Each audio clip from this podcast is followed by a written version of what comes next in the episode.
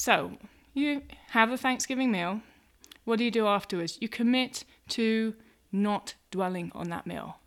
You just ate Thanksgiving dinner. Big deal. So did everybody else in the country. Don't dwell on it. Don't let the eating disorder trick you into a guilt trip. And you do the same thing when you recognize that it's going into those looping thought patterns. It's making you obsess over the meal that you just eaten. It's making you promise that you're going to run 110 miles tomorrow to run off the meal that you've just eaten. Don't indulge in it. Don't let it. You stop. You've got your family there. Do something else. Talk to somebody. Just get out of your eating disorder head as soon as you recognize it trying to take control of your brain. Kick it out. Don't let it do that. You are listening to the Eating Disorders Recovery Podcast with me, Tabitha Farrar. Hello, welcome to the podcast. So, we have a Thanksgiving special today, and um, it's kind of ironic because I'm, I'm English, I'm living in America, so I know a fair bit about Thanksgiving despite it not being a holiday that I celebrated all of my life, just the latter part. So, I lived in all of my life in the UK apart from the last six years. Um, and I didn't have to deal with Thanksgiving because of that when I was really sick with anorexia. And thank goodness, actually, because although holidays such as Thanksgiving and Christmas are wonderful times of the year for the vast majority of people, for people with eating disorders, it's just miserable. It's so difficult. Actually, anything which is a family gathering, maybe a wedding or a birthday, is, is like that. And it shouldn't be like that. There should be wonderful times, but that's just the truth. And today, what I'm going to talk about is, just that and why that is. So, why is that particularly hard for us? And then how, how we can make it easier. Well, so holidays are shitty if you've got an eating disorder, but it's not actually the celebration necessarily, or your family, or the people that is shitty. It's just that eating disorders love to take a perfectly enjoyable event and turn it into something awful. Um, and it's not just that that one day, say Thanksgiving Day, is awful. It's actually, well, at least in my experience, the two or three weeks leading up to that, and then the two or three weeks after that. It's not just even the big day that's particularly hard. Um, so it starts a couple of weeks maybe before, say, Thanksgiving, and you know that Thanksgiving's on the horizon and your eating disorder starts sort of kicking off about this and telling you, oh, this big meal's coming up and everybody's going to be watching you eat and everybody's going to expect you to eat. So you're going to have to eat a lot. And um, what my eating disorder used to do, it was then, because I had a big problem with exercise, in order to sort of um, prepare myself for having to eat a lot on um, Christmas Day or Thanksgiving Day or whatever it was, it, my eating disorder would make me increase the amount of exercise that I was doing um, in the weeks leading up to that.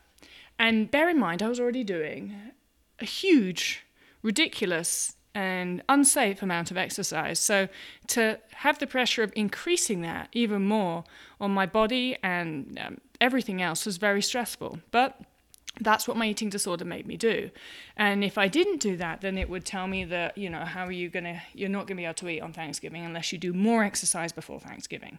And you're going to let everybody down because you're not going to be able to eat. And it, it just throws all these crazy thoughts at you. Um, anything actually. Your eating disorder will do anything to make you do what it wants you to do. And in this case my eating disorder wanted me to increase the amount of exercise that i was doing the other thing that um, my eating disorder would make me do on the approach of a holiday is start to restrict the amount of food that I was eating more.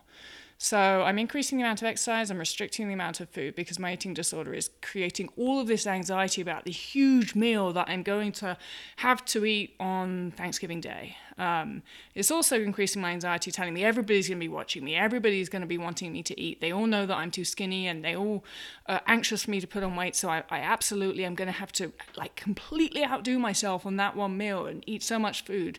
And so my eating disorder is just freaking out about that and making me very anxious. Um, there's no fun at all. Um, in fact, it's it's so stressful in the lead up, and then the day itself comes, and because my eating disorder was a big fat liar, uh, what would happen was the morning of the Thanksgiving meal, I'd have to get up at stupid o'clock in the morning and do an extra long run that day to prepare myself for the Thanksgiving lunch or whatever. And then Thanksgiving lunch would come around, And guess what? Yeah, it lied. It, it wouldn't allow me to eat this huge amount of food that it had been telling me I would eat.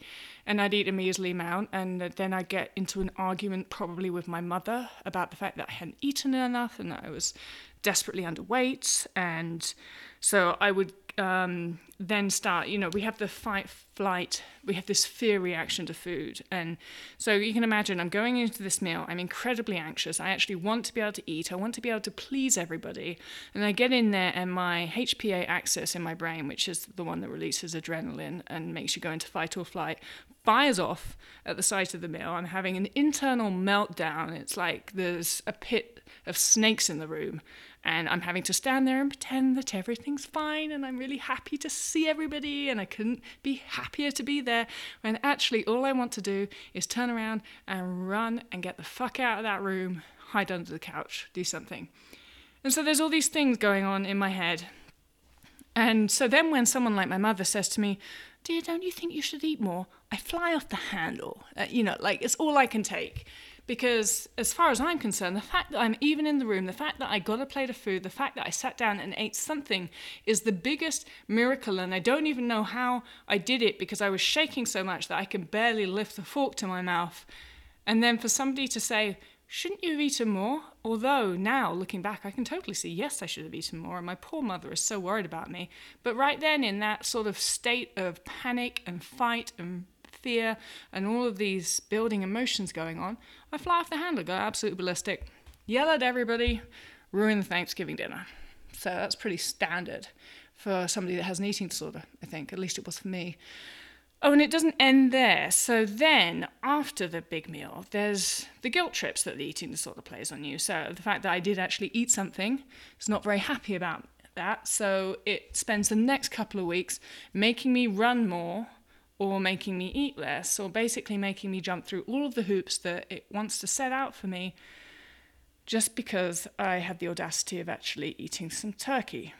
So that's a little bit insight into my eating disorder experience around holidays. Now, obviously, it's not like that anymore for me. It's not like that at all, actually. I love holidays. I especially like Thanksgiving so much more than Christmas because you don't have the stress of having to buy people presents and all that. It's literally a meal where you just go and have a nice meal with family and friends. It's wonderful. So, how do we get there?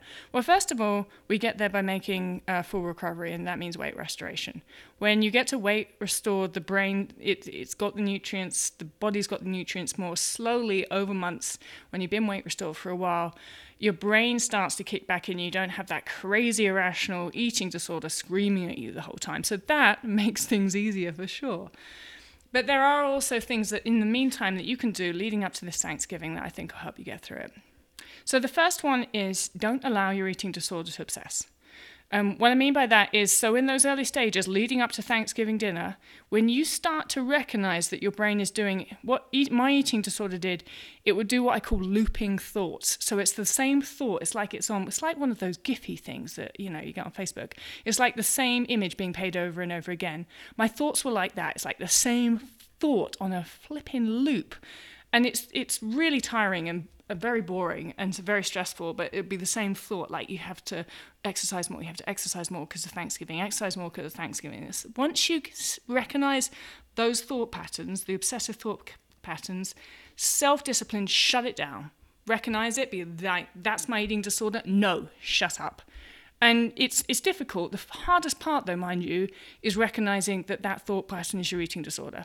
Because actually, once you identify it, label it, say, that's not me thinking, that's my eating disorder thinking, you can sort of shut it down. It takes some self restraint to not allow yourself to indulge in those eating disorder thoughts. Um, and I used to swear at mine, and I think that's fine. You know, a lot of people don't like profanity. I'm a big fan of it, especially when it comes to eating disorders. So I would literally, as soon as my eating disorder started kicking off in my head, I'd be like, "Fuck off! Shut up! I'm not listening to you." It, it works. Um, the second thing that you do after that is you can divert those thoughts to something more interesting there's uh, pretty much anything is actually more interesting than whatever your eating disorder has to try and make you think about. Because pretty much all your eating disorder is going to want to make you think about is food and exercise, and it's quite boring. And I know you're smarter than that, and there's lots of things in your life that you could be doing that you could think about. So have one lined up. Have one lined up for when that eating disorder thought starts looping. That you can shut the thought down, tell it to fuck off, and then you divert immediately to this thing that you've already got lined up. This is the thing I'm going to think of or start thinking about whenever my eating disorder kicks off. So, um, you know, I picked, I remember one time I picked um, a, project at work that I've been working on. Um, and it's a difficult one, one of those long term ones. And that was my thing. I was like, whenever my eating disorder kicks off, I'm actually just going to problem solve on this project and engross myself in that a bit and not let it start up again. You might have something slightly more fun. Maybe you're a book. Maybe you're reading a book and you think about the storyline, ponder on the plot, but actually have something that's going to be your go to thought um, direction when you are diverting away from your eating disorder. All right, so we're moving on to the day of something that my eating disorder made me do on the day of whatever big meal it was was number one, I'm not allowed to eat breakfast. don't do that. Just don't do it. Um, your eating disorder will tell you don't eat breakfast because you're going to eat more at Thanksgiving dinner or Thanksgiving lunch. That's a lie. It's not going to let you do that most likely. So call its bluff and eat your breakfast. The second reason that you need to eat your breakfast is because you should be on an eating plan, you should be on a meal plan of breakfast, lunch, dinner with snacks in between. And it doesn't matter what day of the year it is, you have to stick with that because as soon as you skip a meal, your eating disorder has one up on you. And as soon as it has one up on you, it will have more control to ruin that Thanksgiving meal for you. It will be a little bit stronger in your brain, it will be a little bit more at the forefront, and it will ruin the day. So start as you mean to go on, which is in control, and eat breakfast. The second thing that my eating disorder would make me do on um, that big day would be to go and exercise more in the morning. Don't do it, just don't let it. It's the same principle. You are in control. You do not negotiate with your eating disorder. We don't negotiate with terrorists and we don't negotiate with eating disorders either. If your eating disorder is saying, hey, I'm going to let you eat more at Thanksgiving dinner as long as you go for a run today, no, you don't negotiate with that. So you eat breakfast and you don't exercise. So you get to the Thanksgiving meal. What do you do now? You get someone else to plate the meal up for you, especially if it's one of those buffet style meals where you can help yourself. Don't put that stress on yourself. You don't need that. You've got everything else going on. It's going to be stressful enough. You've got an eating disorder. You have to get help. Ask someone else to make you a plate of food so that you don't have to get up there and have all of those decisions to make because what will happen is you'll get up there and your eating disorder will start firing off. Oh, you can't have a bread roll and you can't have butter with it and you can't have this and you've got to choose a plate full of vegetables rather than meat. And then you're telling yourself, no, no, no, I know I have to eat meat, so I'm going to choose meat. And your eating disorder saying, no, no, no, you can't. Just, eh, you know, don't do any of that. Don't do it. Get somebody else to plate your meal for you. You should be having someone helping you with this, even if you're an adult, especially if you're an adult. Get your spouse to plate the meal Get your mother in law to plate the meal. Get your kid to plate the meal if you want to, but get someone else to do it. So, you have a Thanksgiving meal. What do you do afterwards? You commit to not dwelling on that meal. You just ate Thanksgiving dinner. Big deal. So did everybody else in the country. Don't dwell on it. Don't let the eating disorder trick you into a guilt trip. And you do the same thing when you recognize that it's going into those looping thought patterns. It's making you obsess over the meal that you just eaten. It's making you promise that you're going to run 110 miles tomorrow to run off the meal that you've just eaten. Don't indulge in it. Don't let it. You stop. You've got your family there. Do something else. Talk to somebody. Just get out of your eating disorder head as soon as you recognize it trying to take control of your brain. Kick it out. Don't let it do that. And then the last bit I'm going to tell you is that the day after Watch out for your eating disorder telling you, oh, you can't eat breakfast today because you ate Thanksgiving meal yesterday. Nope, no, you stick to your meal plan. You don't let it use that against you either. You stick to your meal plan. Breakfast the next day, then snack, then lunch, then snack, then dinner, then snack. You don't waver from that ever. It doesn't matter what happened. You shut down those thoughts that are telling you that you have to change any of that behavior just because you had Thanksgiving meal. So I hope that helps some of you. I know that it helps me. I do think that the biggest ones is remembering don't indulge in the eating disorder thoughts. You do not negotiate with your eating disorder. You do not allow it to take over your brain. You think of something else and you get rid of those looping thoughts. And for the day, I think the biggest one is get someone else to plate that meal for you. And you sit down and then you know all you have to decide in your head all you have to decide to do is i'm going to eat that plate of food. And that's your single line of thought for that meal. I'm going to eat that plate of food and you just do it. Don't think about it. Just do it. And i promise you that if you can get through doing that, that, that, say for this Thanksgiving, it gets easier after that. Your eating disorder won't try it on as hard at Christmas. It really won't. It'll be like, well, I didn't manage to get you know like get her to do everything I wanted her to do at Thanksgiving, so it won't try as hard at Christmas, and Christmas will be easier. And then if you push through Christmas as well, use the same tools, then the next time will be easier. And soon you'll be going to family gatherings and dinners and parties and birthdays, and you'll realize that it's a breeze, and actually you're spending the entire time thinking about enjoying yourself with family, which is what you're there to do and it's how it should be. So, don't hesitate to get in touch if you have any questions about anything that I've just discussed um, in this podcast.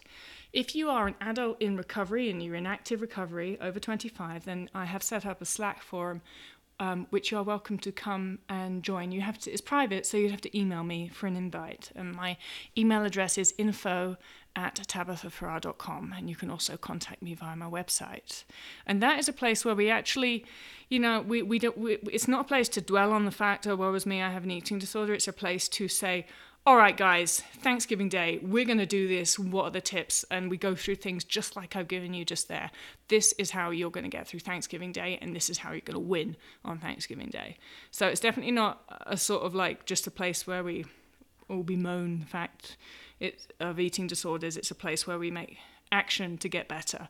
On a similar vein, if you are an adult helping an adult who is suffering with an eating disorder, there I have a Slack private group for you as well. So peer support for people that are supporting people through eating disorders, and you can email me or contact me via my website, and I will give you. Um, a link to be able to get into that group. And that's also a place where it's not sort of necessarily poor old me, my my husband or my wife has an eating disorder. It's like, right, we've got Thanksgiving Day coming up.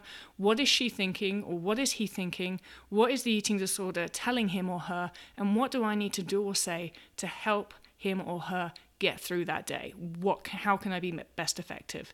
And so that's really a place for that, and you are very welcome if that is you. So I'm Tabitha Farrar. Happy Thanksgiving.